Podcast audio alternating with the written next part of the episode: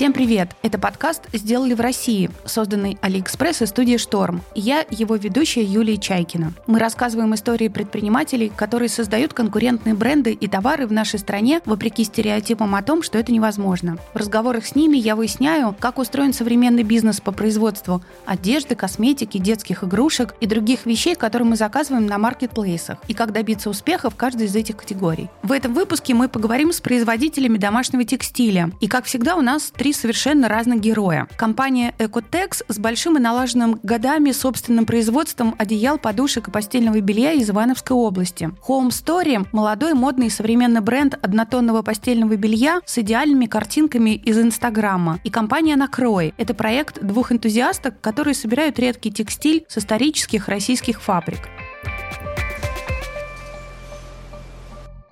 Маруся Лежнева и Анна Канина – соосновательницы магазина редкого столового текстиля и посуды. Марусе не хватало ее текущей работы, а Анна была в декрете. Они обе любят домашний уют, принимать гостей, готовить. И как-то так почти случайно оказалось, что они придумали магазин домашнего убранства и текстиля. Анна – человек практичный, и она интересовалась деловой частью проекта. А Марусе было важно, чтобы этот магазин состоял из товаров традиционных русских производителей. По факту это было по любви, потому что я увидела, какой невероятный текстиль есть в России, и какая у него огромная длинная история такой американской мечты по-русски. А Аня хотела делать свою любовь, свои сервировки, ну, в смысле, заниматься убранством дома. И благодаря вот этой любви, благодаря тому, что она совпала, и плюс совпали наши качества, что Аня очень четкая и такая устойчивый человек, который помогает заземляться, а мне нужно все время куда-то вперед. У нас и получилось такое классное сотрудничество, и Накрой благодаря этому и живет.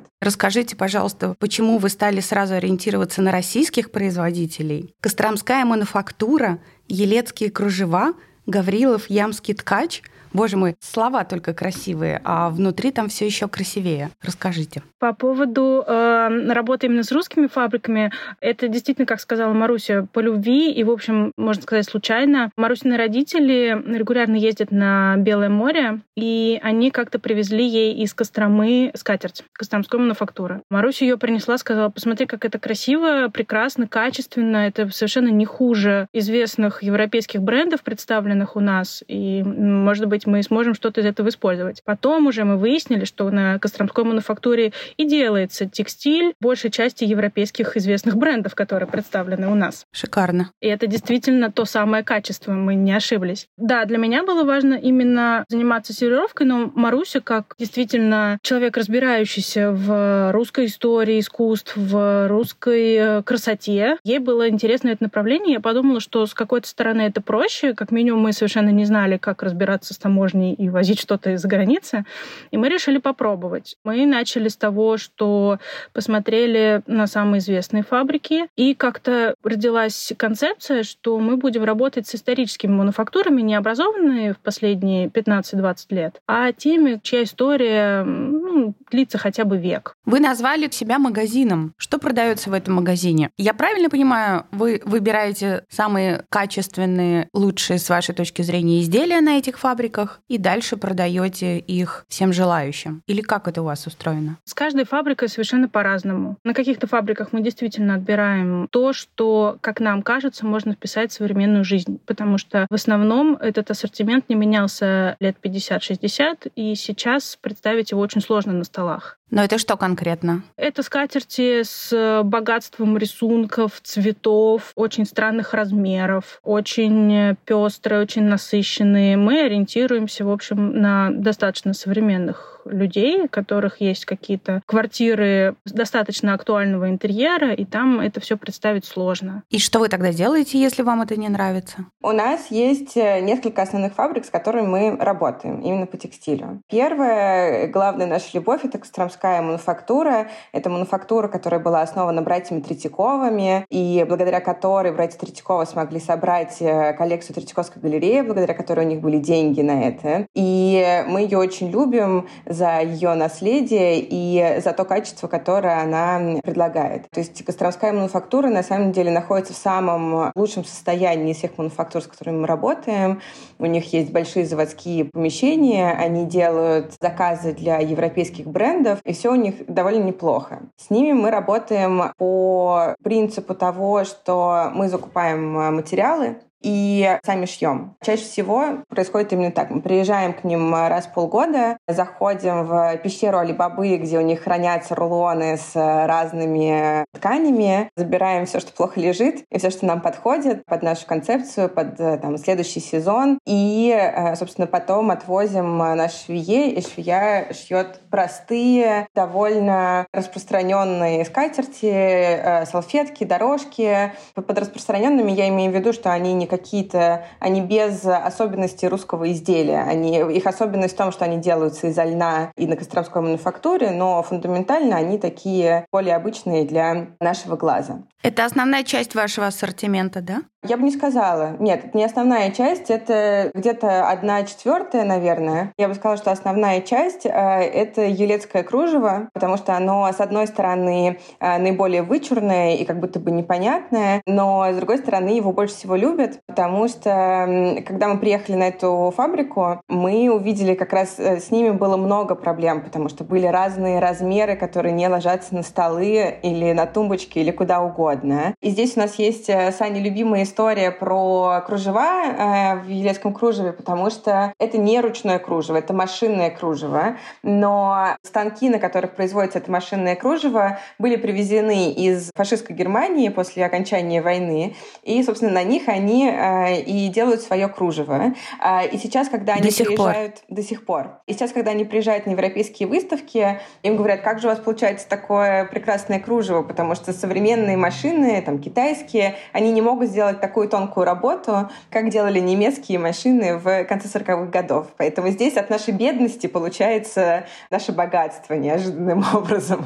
Прекрасная история. Дальше у нас есть Гаврилов-Ямский ткач. Это классический жаккард, который есть у всех наших бабушек и дедушек. И если мы вспоминаем какую-либо скатерть или салфетку, или даже постельное белье наших бабушек и дедушек, то, скорее всего, это было произведено на фабрике Гаврилов-Ямский ткач. И сейчас она переживает, на самом деле, довольно тяжелые времена, и мы не то чтобы очень много сейчас можем с ними сотрудничать, потому что они лет пятнадцать назад обанкротились и начали сдавать в металлолом свои жаккардовые станки. И есть последняя наша любимая фабрика, это Катунки, она находится в Нижегородской области, и мы с Аней ласково называем ее кукусиками, потому что они наши главные любимцы по качеству работы. Они делают тоже кружева, и это та фабрика, которой чаще всего мы заказываем индивидуальный пошив. А с ними проще всего договориться, они присылают тебе те кружева, которые они умеют делать, ты говоришь, слушайте,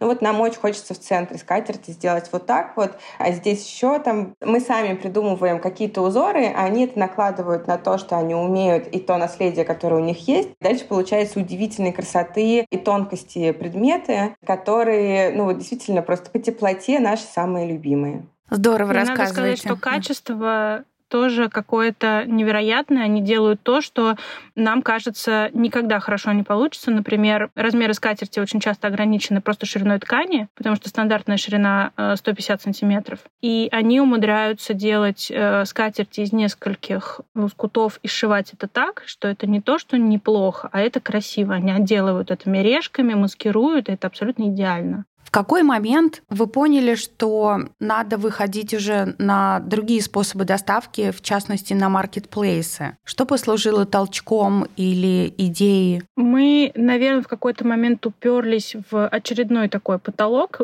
При росте аудитории их случается несколько. И вот у нас был очередной, когда наша аудитория практически перестала расти. А она на тот момент какой размер составляла? Не, в, как... небольшая, в каких граммах, это, в каких граммах там, и в каких показателях вы измеряете свою аудиторию, когда понимаете, что она не растет? Ну, в основном это количество заказов мы... или что? Это совокупность количества заказов и количество новых подписчиков, которые приходят к нам в социальные сети, потому что в основном мы продвигались через них, несмотря на то, что у нас есть сайт, но основная площадка, конечно, там. И когда все совпало, мы поняли, что действительно мы не растем. И это был один из способов масштабов, увеличения аудитории. Мы решили попробовать. Ну и потом это такая очевидно интересная вещь, которую каждый бизнес, наверное, обдумывает. Вы решили попробовать маркетплейсы? Да, мы решили попробовать маркетплейсы. Мы узнали условия, выбрали тот, у кого условия были максимально мягкие для маленьких бизнесов, потому что загрузить сразу пару тысяч позиций на склад маркетплейса мы были не готовы. Поэтому мы решили работать со своего склада и так потихонечку.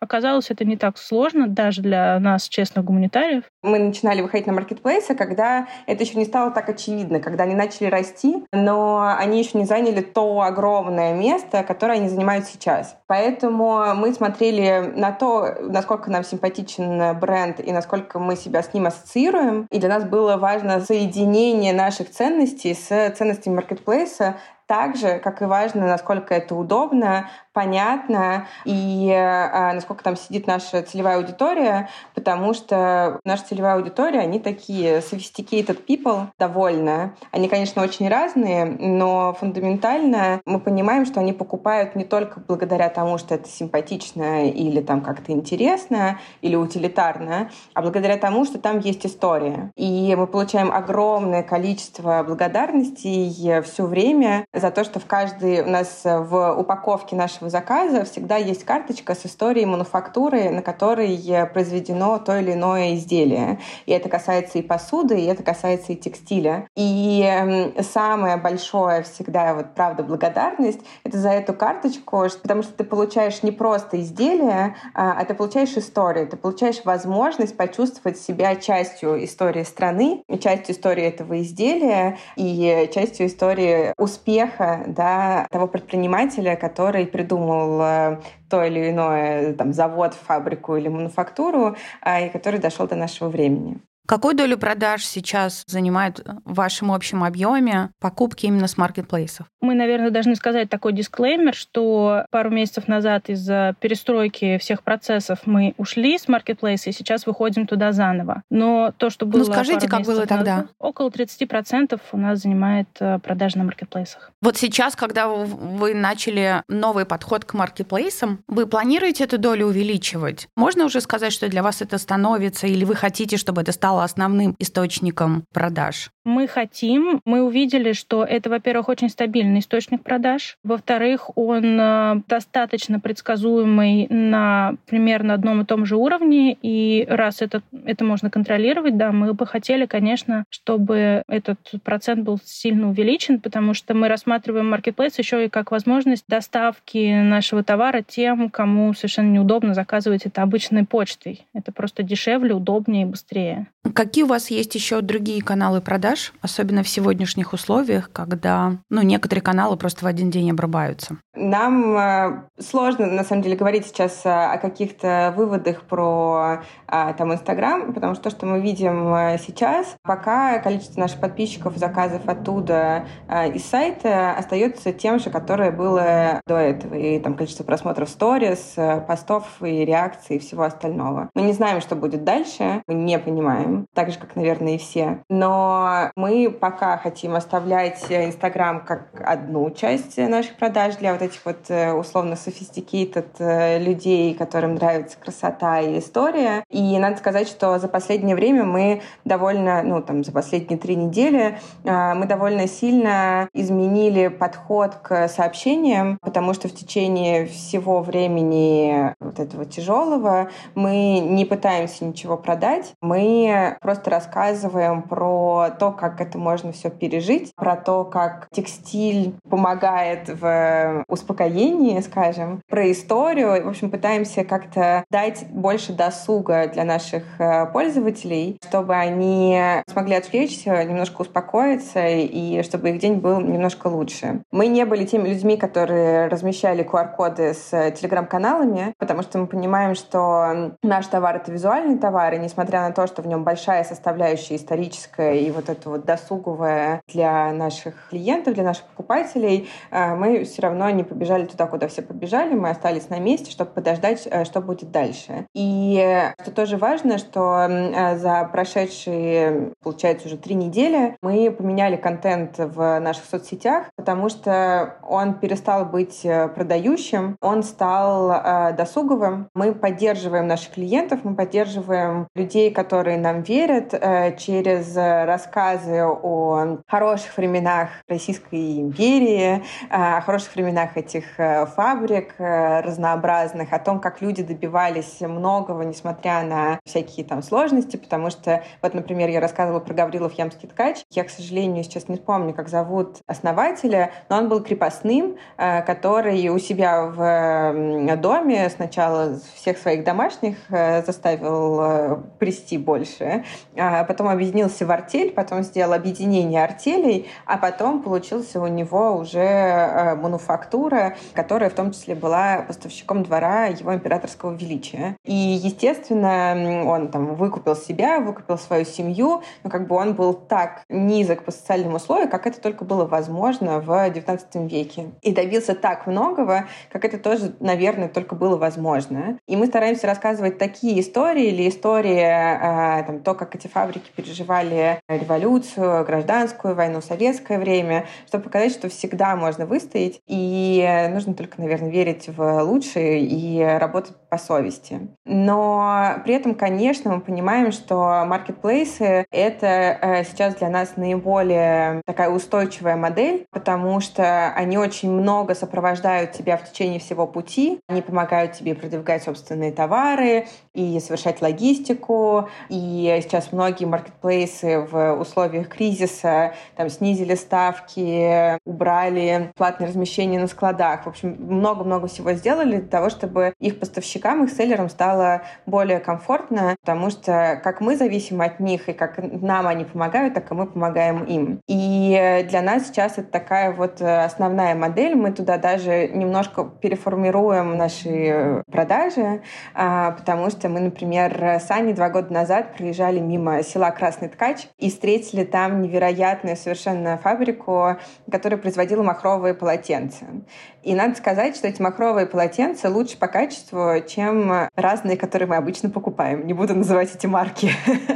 И мы тогда думали о том, что хотелось бы их вести, но они как бы не про историческую мануфактуру, хотя там всегда производились полотенца, но как будто бы махровые полотенца — это не русское. Ну, в общем, у нас были какие-то сомнения. Сейчас мы поняли, что нужно отбросить эти сомнения, и нужно вводить их в обиход. И те товары, которые будут представлены на маркетплейсах, они будут как раз немножко более утилитарными, но у них останется история про мануфактуры, и мы не будем э, как-то закупаться в других странах. Это все равно будут производства в России, но э, немножко другой ассортимент. Мы сейчас очень много говорили про онлайн-каналы продаж. Вы в офлайн сходили? Какой у вас там опыт? Мы не успели открыть никакой собственный корнер, хотя несколько раз это обдумывали и обсуждали. Мы были представлены в разных мультибрендовых корнерах, магазинах, и хотя мы выбирали достаточно тщательные, близкие нам по духу, достаточно актуальные, интересные места, все равно наши продажи там были не очень высокими, зато было как-то много сложностей. Ну, просто чуть, чуть разные м- схемы продаж онлайн и офлайн,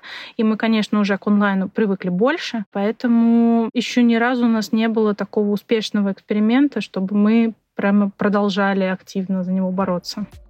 Традиционные русские промыслы не умерли. Анна и Маруся отшивают их в легендарных ткацких местах. В Гаврилов-Яме, в Катунках, в Ельце, где кружева до сих пор плетут на немецких станках, вывезенных в сорок пятом году как трофеи. Изумительные скатерти и кружевные салфетки под чайную пару, оказывается, лучше продаются в онлайне, в их собственном магазине или на маркетплейсе.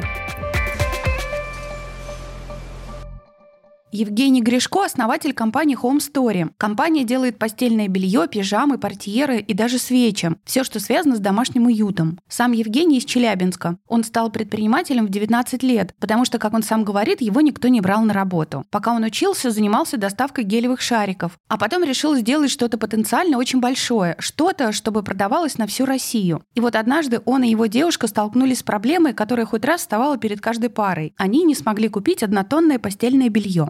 В общем, мы поездили по магазинам, поняли, что однотонного постельного белья нигде нету. В Икее можно было, по-моему, заказать, но, если я не ошибаюсь, в Челябинске даже не было тогда Икеи. Но там качество не очень хорошее, нам не очень нравилось. Поэтому я решил заказать ткани и сам пошить постельное белье. Сами на машинке строчить умеете? То есть Нет. вы теперь мор- можете гордо говорить, что я и на машинке строчить умею? Нет, я на самом деле нашел на Авито просто женщин-надомниц, которые шьют, ну просто принимают заказы какие-то. И они мне пошили первую партию. Я решил протестировать, есть ли вообще спрос на такое постельное белье. Я создал Инстаграм, мы сделали фотосъемку, загрузили туда фотографии. И я начал какую-то простую рекламу, у меня был уже опыт. Я начал там масс-лайкинг, масс-фолловинг делать. И люди начали интересоваться, сколько стоит постельное белье. Я понял, что спрос есть. И понеслось. Да, я, я вручную делал первые коробки, сам доставлял, сам, ну, все, все абсолютно сам делал. Только шил не я. Но сейчас мы с вами сидим и разговариваем в Москве. Да. Доставка у вас тоже из Москвы. Расскажите, как вы за такой сравнительно недолгий срок оказались в Москве? Три года назад я решил, что в Челябинске мало перспектив. Я слетал в Москву, и мне этот город понравился. Я решил, что нужно переезжать, хотя я в Челябинске достаточно хорошо себя чувствовал. Вот мне пришлось переезжать сюда, снимать квартиру сразу в четыре раза дороже, чем в Челябинске. Но здесь я вырос. Объемы выросли там в десять раз. А за счет чего? Вот мне интересно, что в Москве больше швей, в Москве больше видов тканей можно купить, в Москве больше покупателей именно на ваш товар? Или вы просто захотели поменять локацию и переехать в столицу? С производством это никак не связано. То есть мы продолжали шить в Челябинске и отправлять по всей России, когда я тут жил. Я на производстве практически не появлялся. Там а рано. За счет чего тогда спрос так уверенно вырос? А, ну, за счет специалистов. Я познакомился здесь там, с таргетологом, который очень нам помог.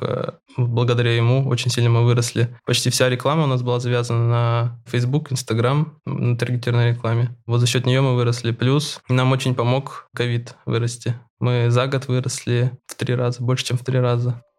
Сейчас в команде Евгения двадцать человек. Два из них работают на складе, два в офисе, а менеджеры и таргетологи работают удаленно. За две тысячи двадцатый год выручка его компании составила сто сорок пять миллионов рублей. В месяц HomeStory выполняет больше тысячи заказов. Я прекрасно понимаю, что это рынок высококонкурентный. Вот поясните, пожалуйста, за счет чего вам удалось вырасти среди высокой конкуренции? Что такого особенного вы шьете или предлагаете? Или это рынок так устроен, что он позволяет многим участникам выигрывать? На первый взгляд может показаться, что рынок высококонкурентный, но у нас достаточно узкая ниша, и в нашей именно нише очень мало конкурентов. То есть я говорю об однотонном постельном белье средней ценовой категории. Те, кто продвигает продукцию через социальные сети, через ну, полностью онлайн. Мы... А надо же, я, получается, что я заблуждалась. А кто тогда? Ну, потому что я тоже покупаю белье именно вот то, которое вы предлагаете. Для вас кто основные конкуренты в этой узкой нише? Мы сейчас говорим в настоящем времени.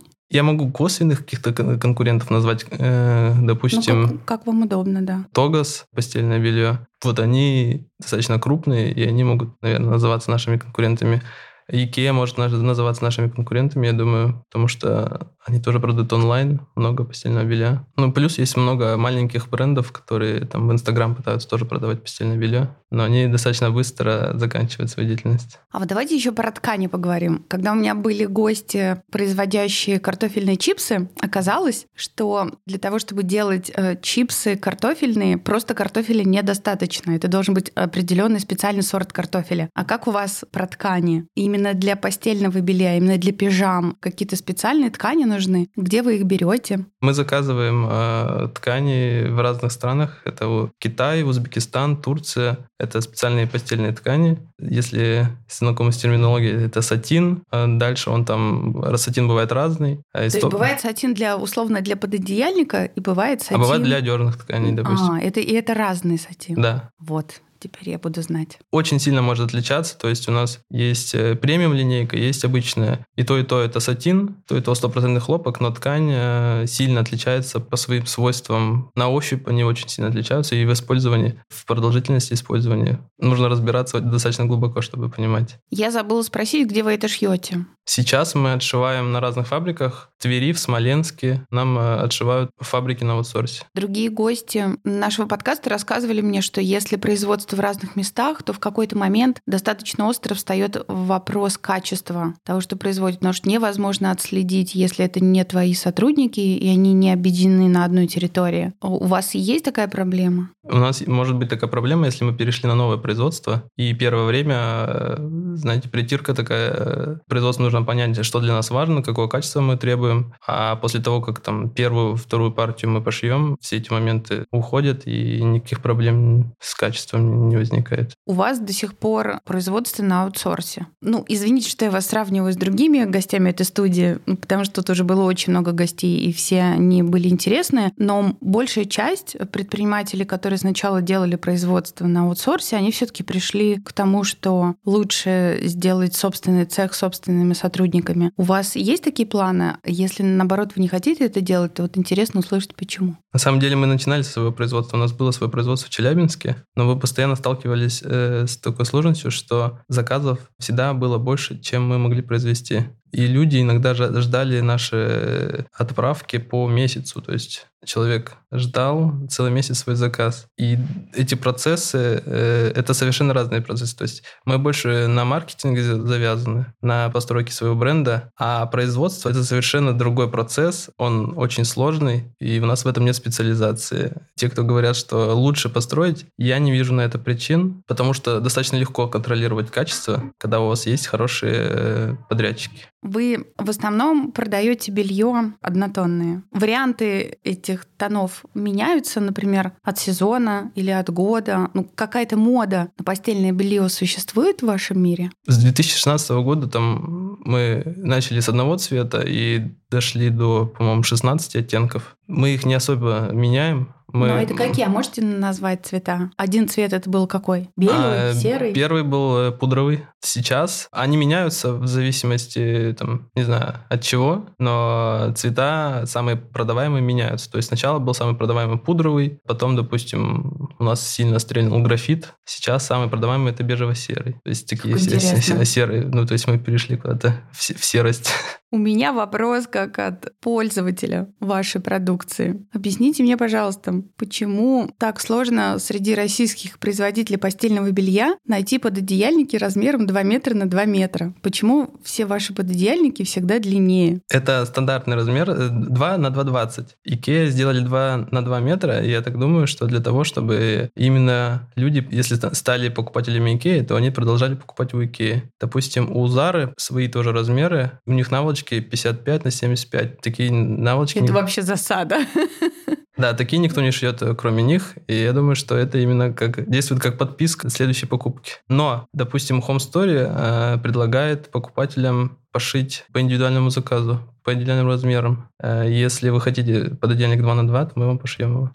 Сейчас HomeStory продает белье в России и еще немного в Беларуси и Казахстане. Половина всех продаж – это Москва, и еще двадцать процентов – Петербург, и оставшиеся тридцать процентов – вся остальная страна. Но у Евгения есть цель вывести компанию и на международный рынок. Тогда перейдем к продажам, каналам сбыта. Вы угу. сразу же сказали, что сосредоточились на продажах в онлайне. Это были соцсети? Что еще было, кроме соцсетей? Расскажите вот Начи... про то, как это да. у вас за шесть лет происходило. Начинал я только с Инстаграма. И я, на самом деле, даже поначалу не понимал, для чего нам нужен сайт. Если есть Инстаграм, и можно продавать там. Но со временем я понял, что наш проект — это классический e-com, и нам точно нужен сайт. А вот для чего? Потому что существует не только Инстаграм, и трафик можно вести не только на Инстаграм. Трафик удобно собирать на сайте, там подключена аналитика, мы можем смотреть, с каких площадок к нам поступают люди, кто покупает, кто сколько проводит времени. Мы, в принципе, понимаем, оцифровываем этих людей. А вот интересно, кроме Инстаграма, с каких площадок выяснилось, что к вам приходят люди на ваш сайт? Ну, допустим, даже с тех же поисковиков. Чтобы разместить контекстную рекламу, вам нужно сайт свой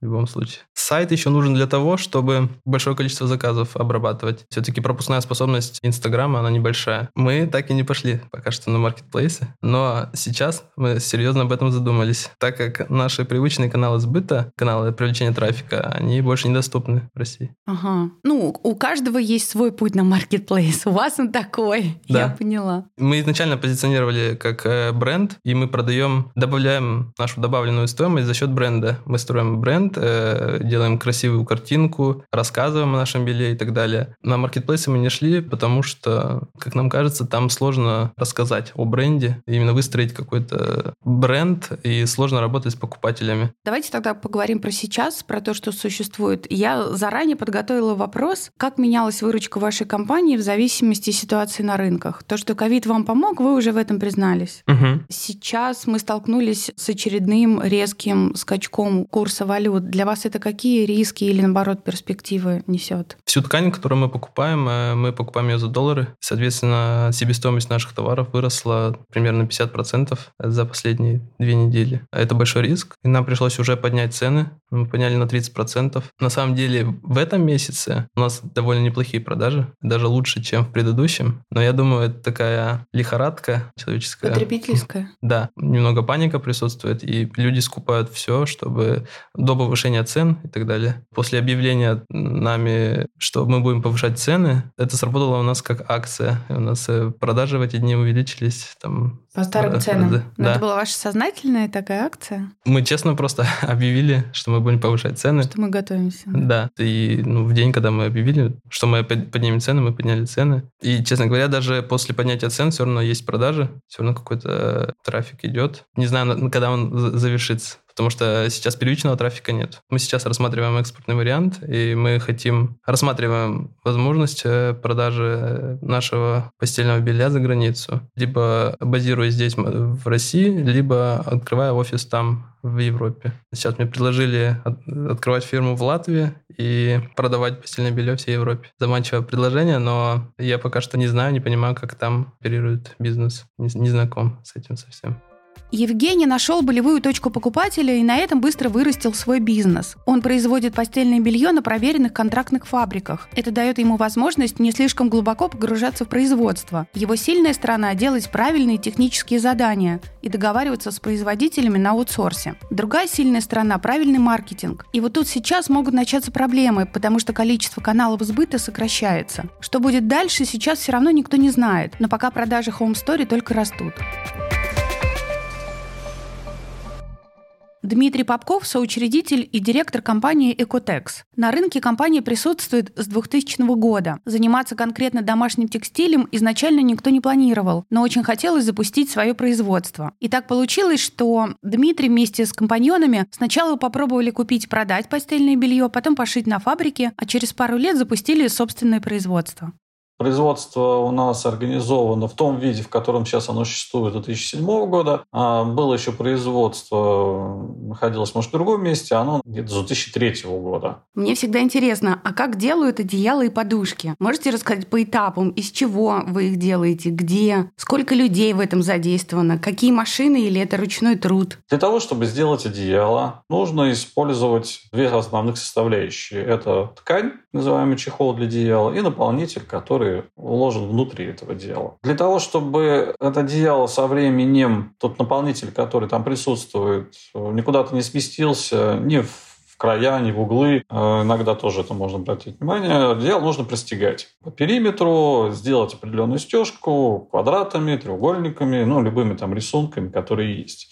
Это позволит одеялу иметь ту форму изначальную, когда его произвели. Что касаемо подушек, подушки делаются в основном из двух наполнителей. Это натуральный наполнитель, это гусиный пух, пух, перо, смесь пух-пера. Или же синтетическими наполнителями, так называемый ребяжий пух, который пишется в кавычках. Это так называемый файбер, шарики. Может быть, слышали такие шарики в подушках. Это лузга гречихи, ну и несколько еще других наполнителей, которые уже менее востребованы. А производство Ecotex где находится? Наша производственная база находится в городе Иваново. Поскольку здесь мы понимали, что здесь сосредоточен центр по производству домашнего текстиля. Здесь можно решить вопрос и с кадрами, и с материалами, и с наполнителями. Удобная логистика. Поэтому здесь вот как раз производство, в каком виде оно находится, оно находится с две тысячи седьмого года. Сейчас на собственном производстве Ecotex задействовано около ста пятидесяти человек. В среднем за сезон с августа по март компания производит в месяц десять-пятнадцать тысяч одеял и столько же подушек. Существует ли мода на постельное белье? И мода, соответственно, на одеяла и подушки. Я совсем недавно, еще даже не знаю, что буду встречаться с вами, где-то вычитала, что сейчас вот пошла мода на так называемые тяжелые одеяла. Я пока не, не понимаю, о чем идет речь. Якобы под ними крепче спится, чем под обычным одеялом, и поэтому, ну вот спрошу у вас, за эти двадцать лет наверняка были какие-то тенденции в, в постельном белье? Как все это меняется? Или наоборот, это рынок достаточно консервативный, потому что люди, если мерзнут, то мерзнут одинаково? Рынок очень такая специфическая штука, когда тебя клиенты просят, ну вы придумайте что-то новое, ты им что-то новое придумаешь, они говорят, нет, извини, что-то не то, ты придумаешь что-то другое новое. Поэтому попасть в рынок при всем ноу-хау там какому-то производству, при всем ноу-хау наполнителя достаточно сложно, потому что он рынок может не отреагировать. Это не высокотехнологичные какие-то айфоны, теслы и так далее, что ты вот вывел что-то такое технологичное, это точно будет востребовано. Мы достаточно там, работаем на приземленном участке, мы работаем там для людей, чтобы им было приятно и удобно. А вот что касаемо одеяла тяжелого, пока я какого-то тренда очень направленного пока мы не видим. Да, есть отдельные компании, которые сами это производят, есть компании, которые везут непосредственно за границу, ну, в первую очередь с Китая. Одеяло это представляет из себя одеяло, наполненное как раз наполнителем, таким, можно сказать, тяжелым. Ведь мы привыкли, что одеяло легкое, воздушное, пушистое, как под облаком под ним спишь. Одновременно а теплое. Немножко, да, современно теплое. А здесь именно одеяло, которое тебя обволакивает со всех сторон. Я как-то смотрел передачу по телевизору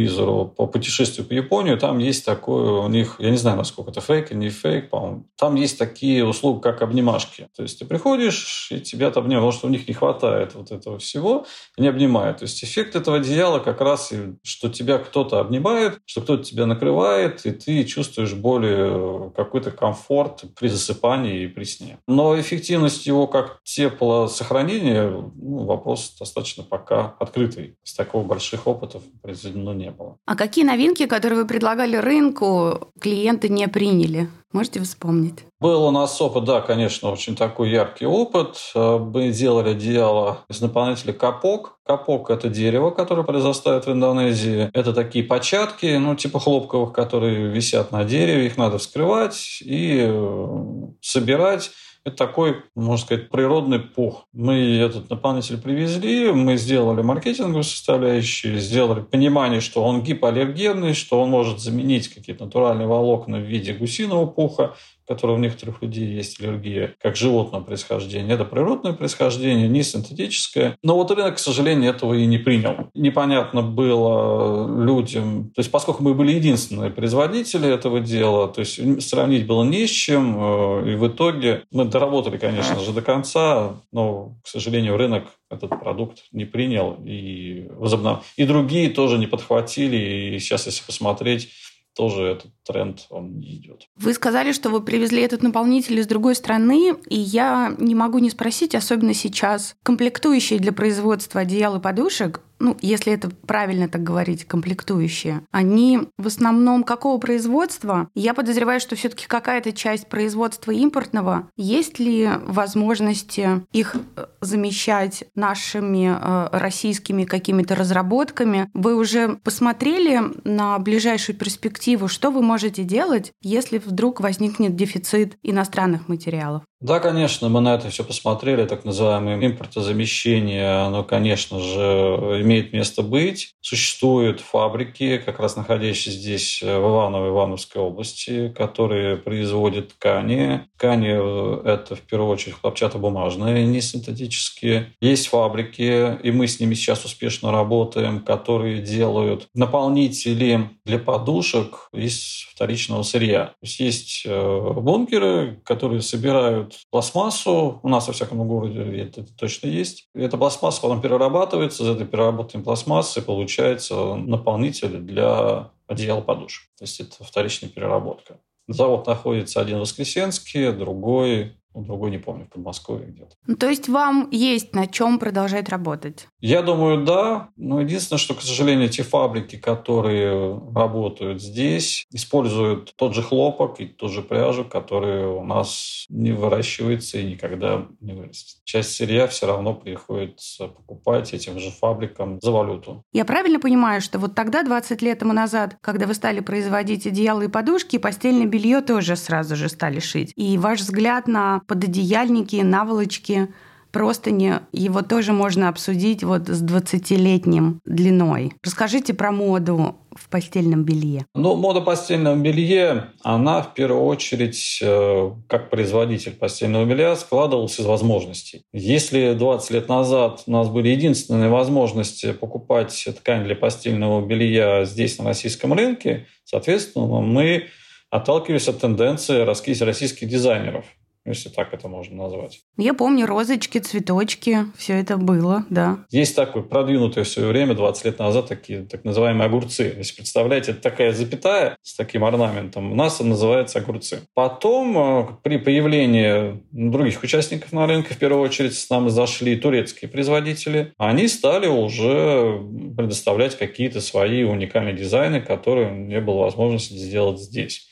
Наши попытались, дизайнеры, переложить это все дело на свой лад, но получилось немножко коряво. Потом уже, когда все-таки рынок более-менее понял, наш российский рынок понял, где все-таки мы будем брать ткани и кто является основным игроком, все-таки основным игроком сейчас является Китай. Китай поставляет ткани, можно сказать, в очень большом объеме. Других игроков, кроме российских, на... здесь нет. Тенденции, конечно же, они... Именно то, что представлено здесь, мы же выбираем из многообразия. То есть, например, когда мы договариваемся с какой-нибудь китайской фабрикой, они предоставляют нам пятьсот, там, тысячу дизайнов, и мы выбираем эти дизайны согласно некой конъюнктуре рынка, который воспринят этот дизайн. Любая фабрика, большая, крупная, здесь российская, у них есть, я даже присутствовал один раз на таком собрании, где принимаются дизайны, новые дизайны. То есть собираются, Ух ты.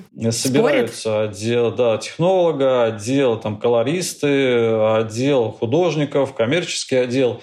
И там, это примерно около пятнадцать человек, и говорят, что да, вот у нас разработан новый дизайн, давай примем, какой этот дизайн пойдет в рынок, какой не пойдет. И, может быть, на этапе условного голосования все принимают и запускают. И вот, наверное, это пятьдесят на пятьдесят, это, наверное, примерно тот расклад, который получится в итоге. Потому что очень субъективно мнение каждого человека. И кому-то нравятся там, светлые оттенки, кому-то темные оттенки. И очень часто те дизайны, которые, ну вот, можно сказать, запрыгнули на последний вагон, вот, они становились хитами и делали основную продажу этой компании. Поэтому, когда выпускаются новые ткани на фабриках, они делаются достаточно разнообразные, запускаются в массу и смотрятся уже, насколько это отреагирует рынок. Сейчас хит – это какая ткань? Какой дизайн? Нет такого. Если, например, мы взяли бы с вами, у нас бы разговор был лет десять назад, то очень была популярна передача «Дом-два», если помните. И в одной из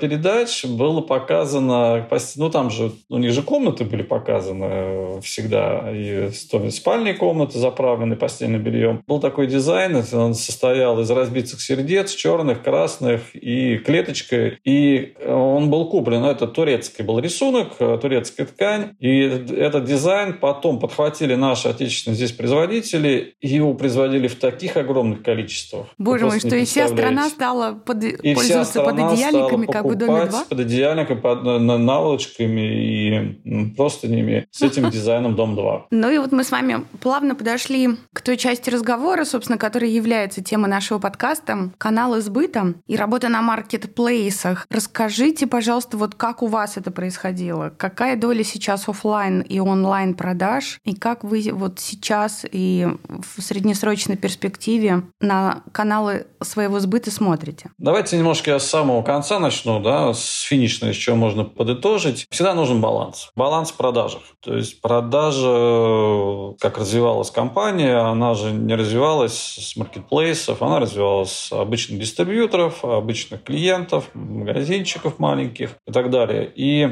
если этот баланс соблюден, то, конечно же, компания, ну, движется дальше и развивается. У меня... Есть очень много примеров. Если раньше мы говорили о неких сетевых программах, ну, с крупными сетевыми магазинами, попасть туда было за счастье, и ты себя, можно сказать, на многие года уже обеспечил производственные мощности, заработки и так далее, хотя не всегда там сжимались деньгами, то потом, конечно, все это переместилось, как вы правильно говорите, в маркетплейсы, в онлайн-торговлю. Но на одной онлайн-торговле тоже есть определенные вопросы, определенные сложности, потому что не все то, что продается в офлайн, хорошо продается в онлайн. Даже некоторые моменты, что касаемо транспортной логистики, достаточно тяжело Тяжело обеспечить рынок, например, какого-нибудь Владивостока или так далее, через онлайн-торговлю приходится иметь там дистрибьюторов, которые бы они там торговали. Потому что это, получается, не очень выгодно, ну, никому не очень выгодно. Но на маркетплейсах вы присутствуете? Лично я на AliExpress вас видела. Как давно вы там появились? Хороший вопрос. Мы на AliExpress появились с две тысячи семнадцатого года, когда О, еще... Вы прям долгожитель. А, когда еще, чтобы попасть туда на AliExpress, нужен был Google-переводчик с китайского, чтобы там зарегистрироваться. Не было еще ни офиса здесь менеджмента, который предоставляет российским потребителям возможность. Не был он ни русифицирован, не было таких понятий, как Тимол, производство в России и так далее. То Можно есть, сказать, вы были пионером среди российских производителей на AliExpress. Да, и мы тем самым на сегодняшний момент именно свою долю рынка в AliExpress занимаем, именно с тем, что мы были одни из первых, хотя продажи в первый год были крайне малые, и мы думали все это дело свернуть, потому что те временные рамки, которые были затрачены для того, чтобы это все там реализовать, ну, они не окупались. Что вас заставило остаться? Ну, наверное, жалко потрачено было времени на все это дело и просто это бросить. Это как... Что, зря, старый... что ли, Google-переводчиком пользовались? В конце концов, да. И это как старый чемодан без ручки, да, и выкинуть жалко, и нести тяжело. Но, в конце концов, проявили, может, какую-то... Сейчас можно все что угодно говорить, какую-то дальновидность а, тогда. Но можно сказать, что где-то год, да, мы работали, можно сказать, практически впустую. И только через год мы уже стали понимать, что, в принципе, из этого что-то может получиться. А когда пришли уже сюда, на Россию, уже офис и менеджмент, мы уже понимали, что мы уже можем уже вести диалог как с людьми, которые что-то добились уже на этой площадке без вас. И как раз ребята с AliExpress нас уже позвали к себе в офис. Они спросили, а как мы добились таких результатов, что то есть даже были на первом этапе советы. Сейчас какую долю продаж занимают ваши онлайн-продажи и то, что вы делаете через дистрибьюторов? Ну, скажем, на сегодняшний момент это где-то пятьдесят на пятьдесят, приблизительно.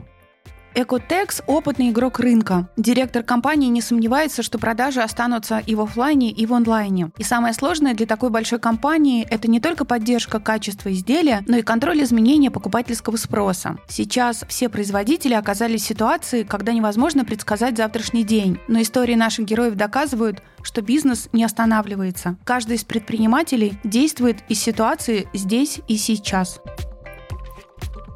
Это был подкаст «Сделали в России». Его создали AliExpress и студия «Шторм». Если вам понравился этот выпуск, напишите отзыв или поставьте оценку в Apple подкастах. Это очень помогает нашему подкасту расти и развиваться.